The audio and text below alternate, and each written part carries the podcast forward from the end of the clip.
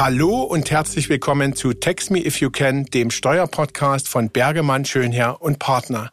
Mein Name ist Frank Schönherr, Steuerberater aus unserem Münchner Büro, und für mich ist das heute die Premiere als Moderator, denn ich habe die Rollen getauscht mit unserem Florian Mack, der natürlich auch wieder mit dabei ist. Servus Florian.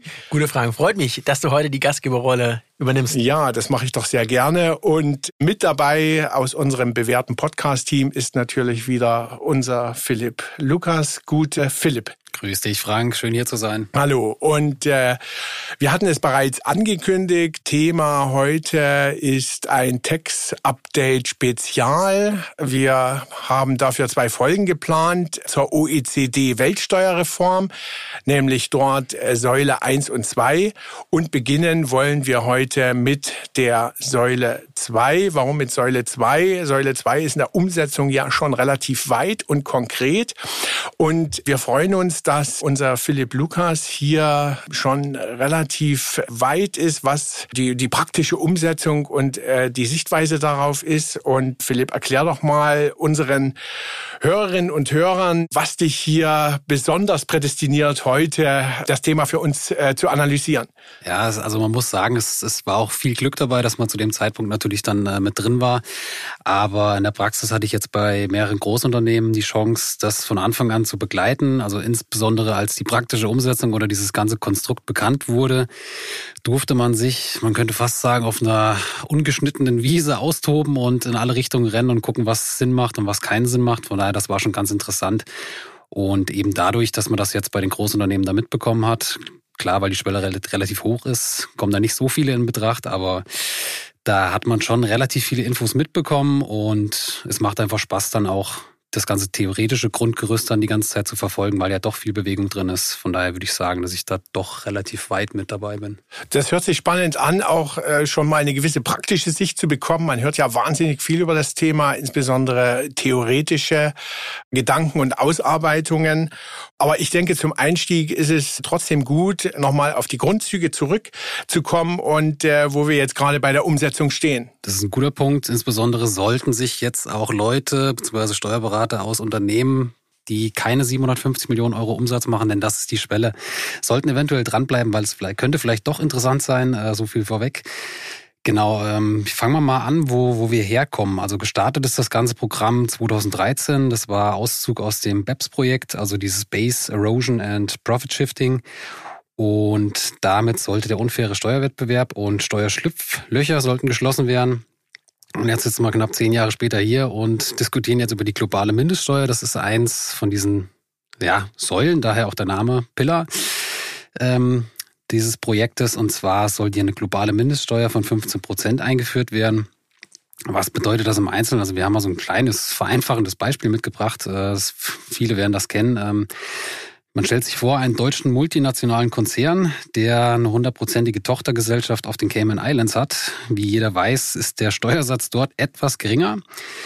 Und wenn man jetzt hier mal annehmen würde, diese Tochtergesellschaft würde eine Milliarde Euro Gewinn erzielen. Man muss aber hier betonen, dass es sich um aktive Einkünfte im Sinne des A S t G handelt. Warum? Kommt gleich noch. Und wenn diese Gesellschaft jetzt auf diese eine Milliarde Euro nur zehn Millionen Euro Steuern zahlen würde, hätten wir im Endeffekt einen Steuersatz von einem Prozent. Jetzt sieht die Regelung aber vor, dass genau solche Steuerparadiese dann eben in Deutschland betrachtet werden sollen. Und sofern jetzt hier ein Prozent Steuern gezahlt wurde, vereinfacht ausgedrückt, wird dann auf fünfzehn Prozent aufgestockt. Das heißt, in Deutschland werden vierzehn Prozent Steuern nachgezahlt, dass wir im Ergebnis auf fünfzehn Prozent kommen. Das heißt, dass der internationale Steuerwettbewerb hierdurch mehr oder weniger trockengelegt wird. Das ist auch das Ziel, eben diese Steuerparadiese trocken zu legen und dass man dann im Endeffekt eine faire Besteuerung erhält. Warum ist es wichtig, dass es sich hier um aktive Einkünfte im Sinne des A S t G handelt? Das ist ein wichtiger Punkt, weil die passiven Einkünfte würden ohnehin unter das A S t G fallen. Das ist ja jetzt auch mit der A T A T-Richtlinie umgesetzt worden. Das heißt, diese Einkünfte wären sowieso abgedeckt. Die Mindeststeuer würde dann im Endeffekt nur auf die aktiven Einkünfte ausstrahlen. Um da einmal reinzugrätschen, damit geht es eben ja äh, schon um ein neues Besteuerungsregime, was eben hier dann, dann eingeführt werden soll von einer gewissen Tragweite. Du hattest eben die Cayman Islands angesprochen, wenn man jetzt aber auch mal nach äh, Europa schaut, Stichwort ist hier Irland, da sind wir die ganze Zeit mit zwölf Komma fünf Prozent unterwegs gewesen. Irland hat sich jetzt auch dazu bekannt, auf die fünfzehn Prozent ähm, ja, Grenze oder auf den fünfzehn Prozent Mindeststeuersatz. Äh, Frage natürlich auch, wie reagieren Unternehmen? Ich habe Apple, Paypal, Amazon, die äh, ja auch ihre Verbundenheit mit Irland beispielsweise ausgedrückt haben. Soweit uns die Informationen vorliegen, äh, möchten sie eben auch an dieser Verbundenheit festhalten. Aber klar ist natürlich auch, ähm, gerade im Bereich der äh, Direktinvestitionen dann ins Ausland, die könnten rückläufig sein. Äh, und natürlich werden auch die Konzernzentralen, die dann jetzt wahrscheinlich in Irland auch eben bestehen, ausgedünnt werden. Und ähm, damit zeigt sich dann eben auch, dass das eine Bedeutung hat weltweit, ähm, dann auf E U-Ebene und zum Schluss natürlich auch für den einzelnen deutschen Steuerpflichtigen.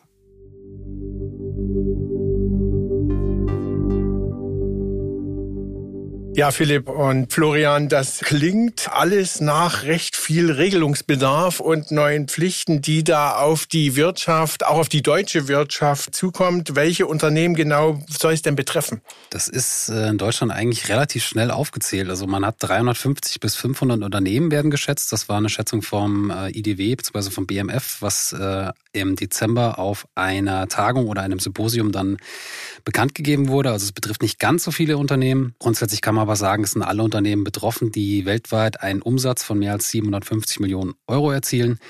Das heißt, für alle Konzerne größer siebenhundertfünfzig Millionen Euro, da gilt es jetzt hier zuzuhören und genau zu beachten, wie, wie die weitere Entwicklung dann auch weitergeht. Ja, und diese siebenhundertfünfzig Millionen ist diese politische Grenze, die hier definiert wurde. Da muss man natürlich dann vollständigkeitshalber noch dazu sagen, dass das natürlich auch in den Folgejahren vielleicht abgesenkt wird.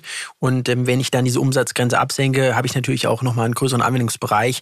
Ähm, was hier natürlich auch interessant ist im Bereich der Unternehmenszusammenschlüsse, äh, wenn hier Zusammenschlüsse geplant sind, äh, eben auch diese ja, Grenze dann eben zu beachten und im Hinterkopf zu behalten. Klingt ja wirklich danach, dass man sich den kompletten Konzern anschauen muss, ja, top-down oder bottom-up, wie auch immer. Und natürlich stellen sich dann so technische Fragen, was ist denn dann überhaupt zu erklären und von wem? Das ist auch ein guter Punkt. Also ganz so einfach ist es dann gar nicht. Also Zahlungsverpflichtung können wir noch kurz drauf eingehen. Äh, grundsätzlich hat zu zahlen, wer die Konzernmuttergesellschaft ist. Da wird es wahrscheinlich auch schon Schwierigkeiten geben, äh, diese Muttergesellschaft zu äh, identifizieren, dass man genau weiß, wer diese Top-Up-Tax dann im Endeffekt bezahlen muss. Die generellen Erklärungspflichten, also wie eingangs gesagt, siebenhundertfünfzig Millionen Euro aufwärts. Ähm, die Unternehmen sind betroffen und innerhalb dieses multinationalen Unternehmens muss grundsätzlich die Konzernmuttergesellschaft auch die Erklärung abgeben oder eben eine als erklärungspflichtig benannte Einheit, so heißt es in der offiziellen Übersetzung. Das heißt, es könnte grundsätzlich auch jede Geschäftseinheit benannt werden, die eben diese Informationen liefert. Und die Frage, was erklärt werden muss, kann man jetzt nicht ganz so schnell beantworten. Also da gibt es dann doch einige Informationen, die das Finanzamt dann haben möchte oder das B Z S D. Das äh, fängt an mit den Angaben zu den einzelnen Konzerngesellschaften der multinationalen Unternehmensgruppe, einschließlich aller Steueridentifikationsnummern, sofern die denn vorhanden sind. Da wird es wahrscheinlich auch einige Staaten geben, wo es äh, schwierig wird, da an so eine Nummer ranzukommen. Dann äh, Ansässigkeitsstaaten werden gefragt, den Status im Kontext der Richtlinie. Dann haben wir Informationen über die allgemeine Unternehmensstruktur der M N E-Gruppe, einschließlich Mehrheitsbeteiligung an den Konzerngesellschaften und ja natürlich, was am interessantesten ist oder was das Finanzamt am meisten interessiert, wahrscheinlich sind es die Effektivsteuersätze, die extrem kompliziert berechnet werden müssen und natürlich auch entsprechend die Umsätze und die Bemessungsgrundlage für die einzelnen Berechnungsgrundlagen. Das Thema der Effektivsätze haben wir jetzt ja schon im A S T G und insofern ist man ja mit der Komplexität ein Stück weit schon vertraut jetzt als deutscher äh, Rechtsanwender. Das wird wahrscheinlich so ähnlich laufen, ne? Ah, was, also es wird weitaus komplizierter laufen, als es jetzt im A S T G äh der Fall ist. Im A S T G macht man eine Überleitungsrechnung in deutsches Recht und äh, schaut im Endeffekt, was wurde an Steuern gezahlt. Vereinfacht gesagt zumindest jetzt. Und äh, hier gibt es noch wesentliche Anpassungen. Es werden bestimmte Sachen von der Bemessungsgrundlage ausgenommen. Und es zählen noch nicht alle Steuern rein. Insbesondere mit anderen Steuerregimen wird das ganz interessant mit Blick zum Beispiel nach U S A, mit, mit Gilti und die ganzen anderen Regime, die es noch gibt, die, die man da beachten muss. Also es wird keine einfache Steuerberechnung, insbesondere was zählt dann alles in diese Effective Tax Rate mit rein. Dann gibt es noch Anpassungen im Bereich latenter Steuern, die, die noch zu beachten sind. Also es ist nicht ganz so einfach wie in der A S T G, von daher... das wird uns noch ein bisschen verfolgen. Ja, in Bezug auf die generellen Erklärungspflichten ähm, ist es ja dann, dann so, dass eben die Konzernmutter hier die Erklärungspflicht trifft, Philipp. Aber da äh, kann es dann auch noch Abweichungen davon geben, oder? Absolut richtig. Also es gibt noch den, den Fall, den wir uns immer vor Augen halten. Das sind insbesondere jetzt für die Konzerne in Deutschland oder für die Konzerngesellschaften in Deutschland, die nicht unbedingt wissen, weil es könnte auch eine relativ komplizierte Konzernstruktur gegeben sein und dann erstmal die Konzernmutter oder die Konzernspitze zu bestimmen, kann mitunter schwierig sein. Und es gibt grundsätzlich eine Abgabeerleichterung oder keine Verpflichtung mehr, die Erklärung entsprechend abzugeben, nur noch Grundinformationen, wenn denn die Konzernmutter eine entsprechende Erklärung für alle Konzerngesellschaften abgegeben hat. Und genau in dem Fall, wo die Konzernspitze eben nicht genau identifiziert werden kann oder wo da Probleme bestehen, dann haben wir eben diese Erleichterung nicht mehr. Und das, das Problem wird hinten raus sein, wenn man sich darauf verlässt, dass eine Konzernmuttergesellschaft oder die Konzernspitze die entsprechende Erklärung abgibt, dann aber über die Auskunftsverfahren, über die D B As, das deutsche Finanzamt mitbekommt, dass eben eine entsprechende Erklärung nicht abgegeben wurde.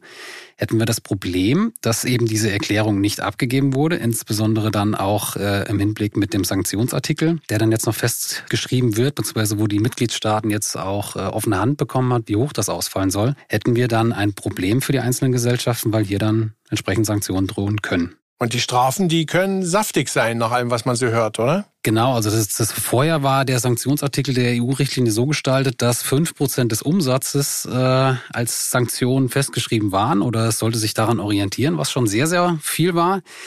Bei dem neuen Richtlinienentwurf im Dezember war diese fünf Prozent Umsatzsanktion nicht mehr enthalten. Das kann man jetzt, wenn man ja positiv denkt, äh, positiv auslegen. Das heißt, es könnte sein, dass die Mitgliedstaaten da vielleicht dann weitaus niedrigeren Betrag festschreiben.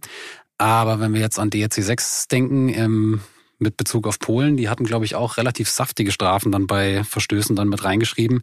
Das heißt, das muss nicht unbedingt jetzt von Vorteil sein, dass diese fünf Prozent Umsatzsanktionen in der E U-Richtlinie jetzt nicht mehr drinstehen. Ich hatte auch was gelesen von einem, von einem internationalen Steuergerichtshof, der, der in Diskussion ist, gerade in Bezug auf Pillar eins und Pillar zwei, äh, impliziert ja dann hier, dass das durchaus da auch noch mit, mit Streitigkeiten gerechnet werden muss. Aber gleichwohl, das, was wir jetzt auch gerade diskutiert haben, ähm, die Thematiken sind einfach auch noch nicht final geklärt. Vielleicht nochmal, um das auch einzuordnen, äh, wir reden ja hier von Einführung ab ersten Januar zweitausendvierundzwanzig, kommen wir dann später auch nochmal äh, drauf zurück. Aber ähm, ja, vieles von dem, was, was wir jetzt dann eben sagen, ähm, kann sich durchaus auch noch ändern. Ja, aber die Wirtschaft und speziell die absehbar betroffenen Unternehmen sollten das Thema auf jeden Fall ernst nehmen. Tun sie sicher auch und sich entsprechend vorbereiten. Das bringt mich auf den Punkt, darüber nachzudenken oder zu fragen, welche großen Themen zur Umsetzung, es ist ja noch nicht alles in Stein gemeißelt, sind denn im Moment noch offen, Philipp? Also es ist ein relativ lebendiger Prozess, kann man sagen. Jetzt im Dezember, wie gesagt, kam die E U-Richtlinie, die auch von den Mitgliedstaaten dann verabschiedet wurde. Zwei Wochen später, kurz vor Weihnachten, kamen dann schon äh, Vorgaben von der O E C D, die noch bestimmte Vereinfachungsregelungen vorsehen, jetzt äh, für die Anfangszeit bis zweitausendsechsundzwanzig. Ja, man muss erwarten, dass jetzt im Februar, März diesen Jahres dann auch endlich der Gesetzesvorschlag vom B M F kommen wird. Und weiterhin wird dann wiederum erwartet, dass im Sommer nochmal Vorgaben von der O E C D kommen. Also wie gesagt, das ist ein sehr lebendiger Prozess. Da wird es noch relativ viele Veränderungen geben. Und das macht es, glaube ich, auch für die Unternehmen dann so schwer, sich darauf vorzubereiten, weil es eben noch nicht alles in Stein gemeißelt ist und hier noch Änderungen zu erwarten sind.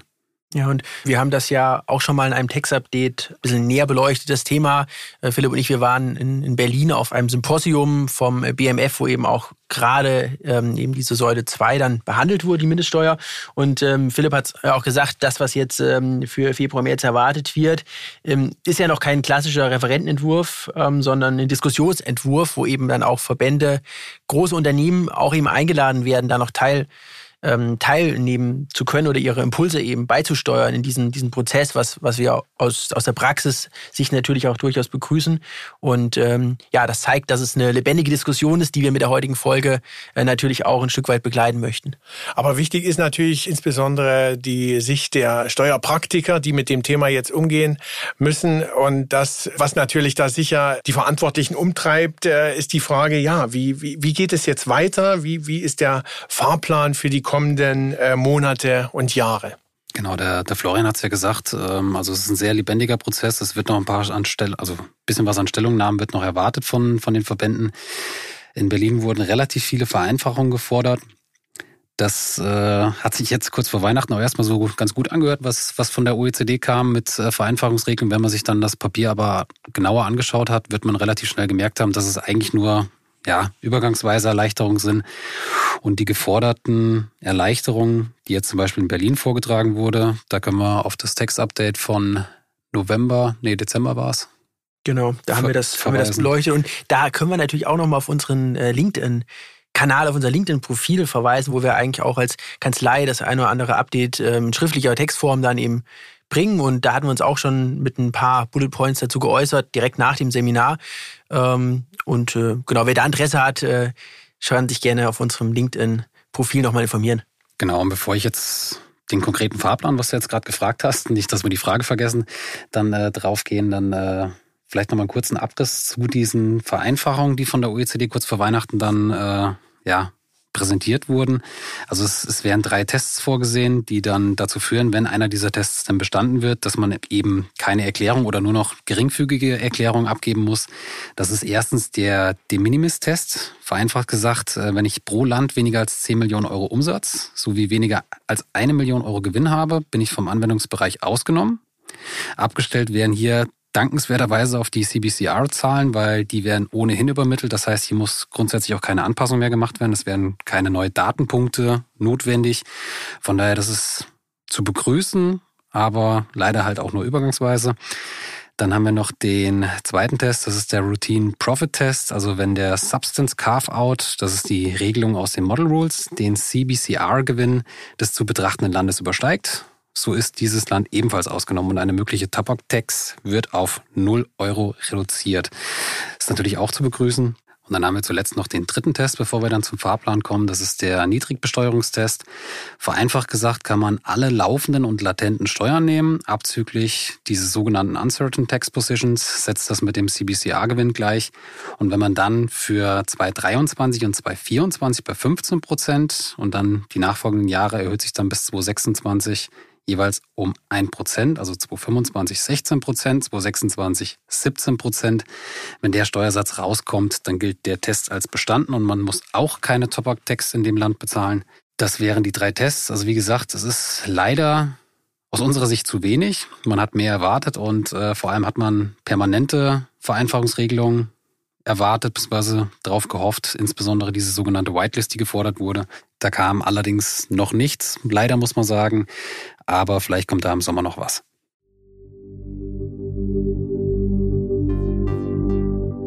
Ja, Philipp, was den nationalen Rechtsanwender sicherlich jetzt am brennendsten interessiert, wie geht's denn jetzt weiter im Gesetzgebungsverfahren oder auch auf internationaler Ebene? Genau, national kann man da sagen, zeitnah kommt jetzt ein Diskussionspapier. Da werden auch die Verbände und die Steuerberater nochmal angehalten, dann Stellung zu nehmen und Vorschläge zu machen. Das wird noch ein sehr lebendiger Prozess. Dann, wie schon bereits erwähnt, im Sommer werden noch Vorgaben von der O E C D erwartet, die dann natürlich auch noch irgendwo national eingebettet werden sollten oder müssten. Dann haben wir den Start am erster erster zweitausendvierundzwanzig und dann wird's relativ knackig. Grundsätzlich hat man fünfzehn Monate Zeit, die Erklärung abzugeben, fürs Übergangsjahr sogar achtzehn Monate.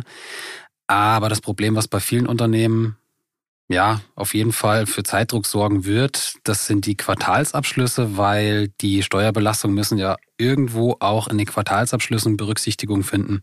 Das heißt, eigentlich müsste man zum erster erster vierundzwanzig beziehungsweise dann Ende März, Anfang April so weit sein, dass man wenigstens die Steuerschätzung ungefähr abschätzen kann. Also das heißt, der ganze Konzern muss durchgescreent sein bis dahin? Bestenfalls ja. Ja. Und Systeme entsprechend ausgearbeitet werden, dass die Quartalszahlen entsprechend richtig berechnet werden können. So ist es. Sehr ambitioniert.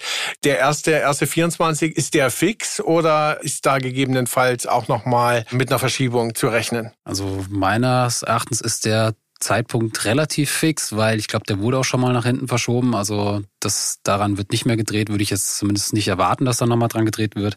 Das heißt, der erste erste vierundzwanzig sollte dick im Kalender markiert sein. Okay, aber das heißt dieses Jahr schon jede Menge Arbeit für die entsprechend betroffenen Konzernsteuerabteilungen. Datenpunkte analysieren und entsprechend die Leute schulen, dass im Endeffekt die richtigen Daten dann auch geliefert werden, dass man dann relativ schnell an alle Informationen und Zahlen rankommt. Das wird ein Mammutprojekt noch bis erster erster Okay, dann gehen wir mal davon aus, dass die betroffenen Unternehmen da schon zügig und gut unterwegs sind. Viel Zeit bleibt nämlich nicht mehr.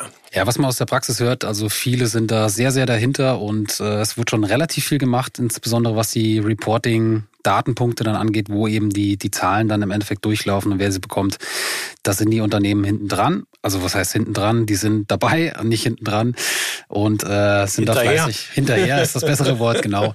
Also das, das muss man schon sagen, dass da viel gemacht wird und ich glaube, das wird bei vielen auch klappen. Es wird aber auch andere, ich sage jetzt mal mit Anführungszeichen, schwarze Schafe geben, die zum ersten ersten noch nicht so weit sind. Mm, naja.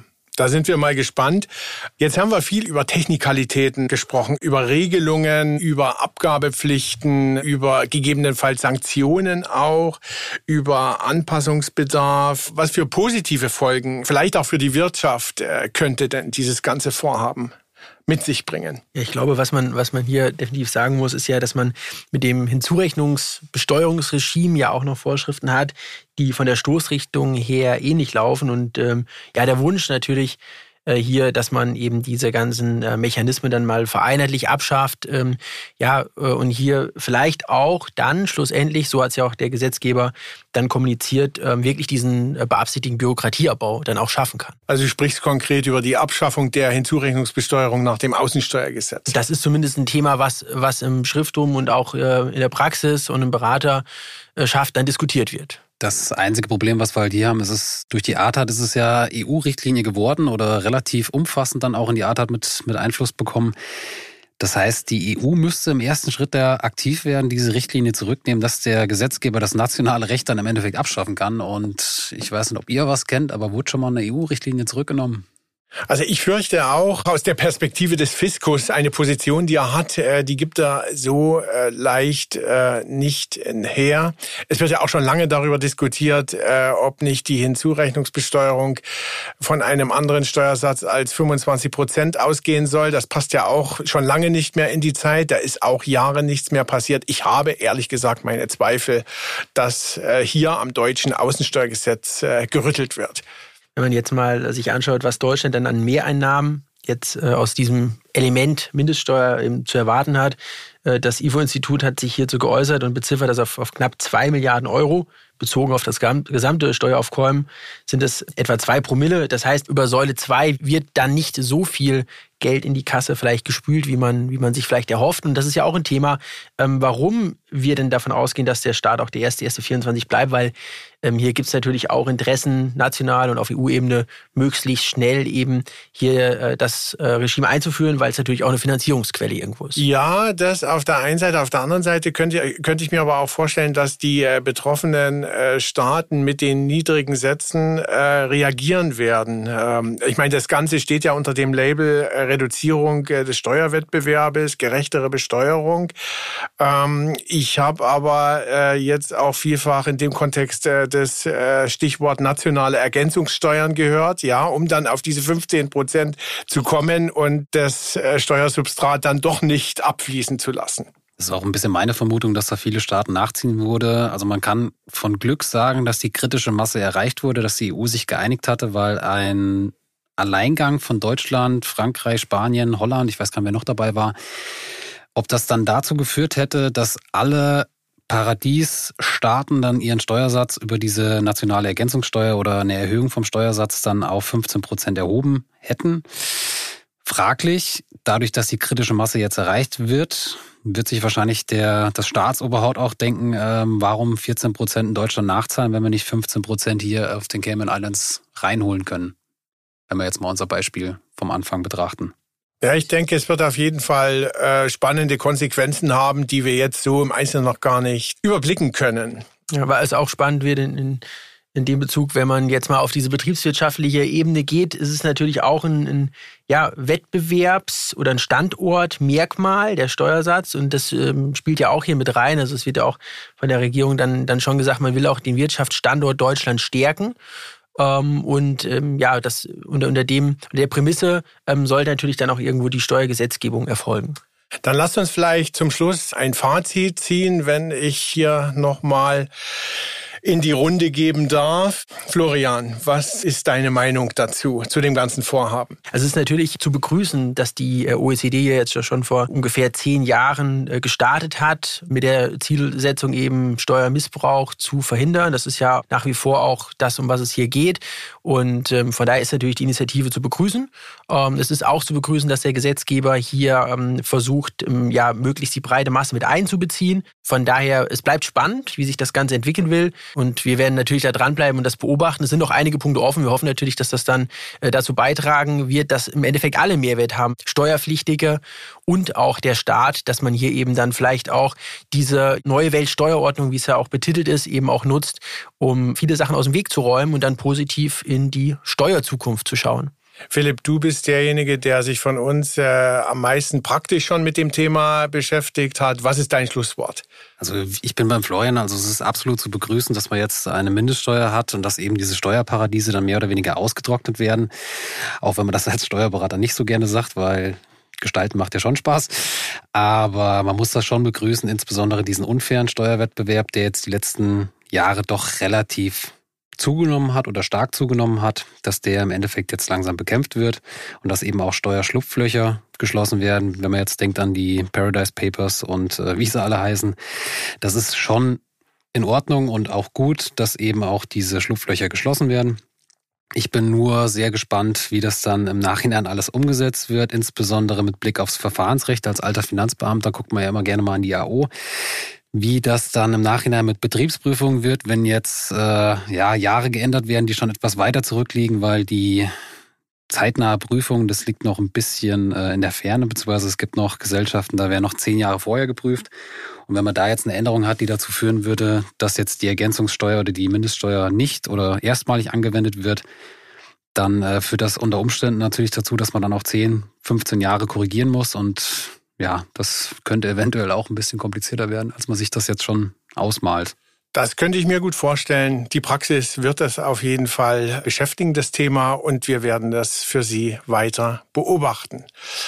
Und damit danke ich Ihnen, liebe Zuhörerinnen und Zuhörer, fürs Dabeisein. Und ich bedanke mich bei meinen Mitstreitern. Florian, danke fürs Kommentieren. Vielen Dank, Frank, für die Einladung. Philipp, vielen Dank für die praktische Analyse des Themas. Ja, sehr gerne. Das war Tax Me If You Can, der Steuerpodcast von Bergemann Schönherr und Partner.